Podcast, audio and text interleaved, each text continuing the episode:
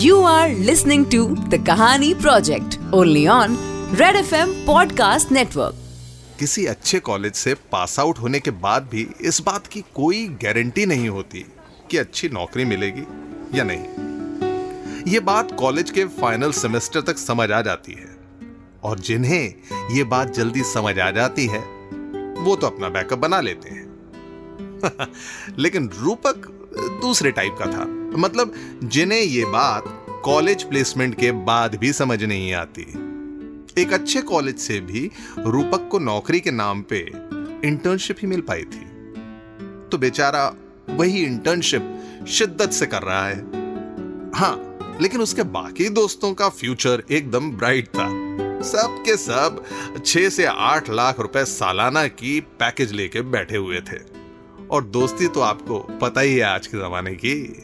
रूपक के सारे पक्के दोस्त इतने पक्के थे कि किसी को उसकी जॉब का ख्याल तक नहीं आता था। अपनी कंपनी में जॉब लगवाना तो छोड़ो, अपने ऑफ़िस में उसका ज़िक्र भी नहीं करते थे। फिर भी बेचारा रूपक, उसने नियम बनाया हुआ था कि हर ऑल्टरनेट डे वो अपने किसी फ्रेंड को कॉल करेगा और फिर जॉब की दुहाई मांगेगा। इन केस वो दोस्त फ़ोन काट देता या कॉल बैक नहीं करता तो बेचारा रूपक अगले को दोबारा से कॉल करता। हमेशा की तरह रूपक ने एक दिन रजत को कॉल मिला दिया। ट्यूसडे यानी आज फ़ोन करना रजत को। हेलो हाँ भाई क्या हाल चाल कौन? अभी अभी नहीं पहचाना क्या? और रूपक कैसा है यार? इंटर्नशिप कैसी चल रही है तेरी? यार अच्छी चल रही है यार। तुम लोग को बहुत मिस करता हूँ। यार मैं भी बहुत मिस करता हूँ तुझे। बस कॉल करने का टाइम नहीं मिलता यार। अच्छा अच्छा वो तूने जॉब का वो पता किया क्या यार? ए, एक एक सेकंड पीछे तो बॉस का फ़ोन आ रहा है। करता हूँ तुझे कॉल करता हूँ बाय हेलो रजत ने फ़ोन रख दिया और रूपक को हर बार की तरह थोड़ा बुरा लगा। कॉलेज से निकलते ही दोस्त दोस्त नहीं कॉम्पिटिटर बन जाते हैं। ये बात कॉलेज का चपरासी हर किसी से बोलता था। लेकिन रूपक को यह बात समझ नहीं आई थी। खैर, रजत की तरह बाकी दोस्तों ने भी रूपक को अपनी पतलून दिखा दी थी। होपलेस रूपक को ऑफ़िस में माथा पकड़े बैठा देखा तो एक दोस्त ने सजेस्ट किया, इस इंटर्नशिप के बाद क्यों ना वो बाहर जॉब के लिए अप्लाई करे? हो सकता है हिंदुस्तान में नहीं, कहीं बाहर काम मिल जाए। ये सुनते ही रूपक के दिमाग की बत्ती जल गई। घंटी बजी और वो इंटरनेट पे धड़ाधड़ ज़रूरत के हिसाब से रिज्यूमे भेजने लगा। यूएस यूके में जितनी भी बड़ी कंपनियाँ इंडिया से रिक्रूट करती थी, रूपक ने उन सब की एक बढ़िया सी लिस्ट बनाई और धड़ाधड़ अपने सीवी भेजने लगा। कुछ ने स्काइप पे इंटरव्यू भी किया, लेकिन बात नहीं बनी।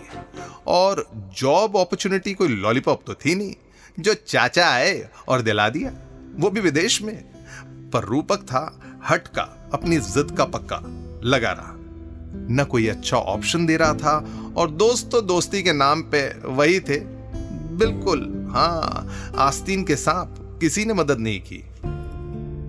पर एक दिन किस्मत बदली। हाँ भाई कहते हैं बारह साल में कूड़े की जगह भी बदल जाती है, रूपक की किस्मत भी बदली। एक दिन अचानक ही एक यूएस बेस्ड कंपनी ने रूपक में इंटरेस्ट दिखाया। रूपक को भी सही सा लगा। दो तीन बार इंटरव्यू भी हुए और फाइनली वो हुआ जिसका खुद रूपक को भी अंदाज़ा नहीं था। रूपक से उसकी डिटेल्स दी गई और ऑफ़र लेटर भेज दिया गया। रूपक सातवें आसमान पे था। उसने फटाफट वीज़ा के लिए अप्लाई किया एंड यूएस न्यू जर्सी की टिकट करा ली। फिर उसे लगा कि चलो दोस्त दिल के कैसे भी हों लेकिन उसकी कामयाबी पे खुश तो होंगे। तुरंत उसने कॉलेज टाइम क्रश और गुड फ्रेंड वाणी को फ़ोन लगाया। हाँ रूपक? हाय वाणी। हाय हाय रूपक। यार वो मैं पूछ अरे रहा तेरे को बोला तो था यार रूपक। नहीं है यार यहाँ कोई जॉब होगी तो पक्का बताऊँगी। अरे अब नहीं चाहिए। एक यूएस बेस्ड कंपनी में मेरा हो गया है। Hello Vani? Hello US company हाँ। दैट्स गुड यार। उस मैं ना बस एक मेल पढ़ रही थी। तो थोड़ा सा तो फिर वाह। शादी वादी का क्या सोचा है? मम्मी जाने देंगी ऐसे? पता नहीं यार तेरे जैसी मिलनी भी तो चाहिए। यार मेरे जैसी तो मैं ही हूँ ना।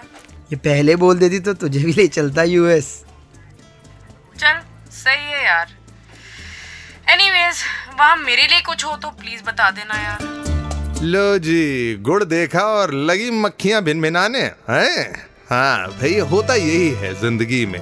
कई बार ज़िंदगी में जो लोग निखट्टू लगते हैं वही ज़िंदगी की रेस में कछुए की तरह आगे बढ़ जाते हैं और खरगोश जो ज़्यादा चालाकी दिखाते हैं वो आलस में रह जाते हैं।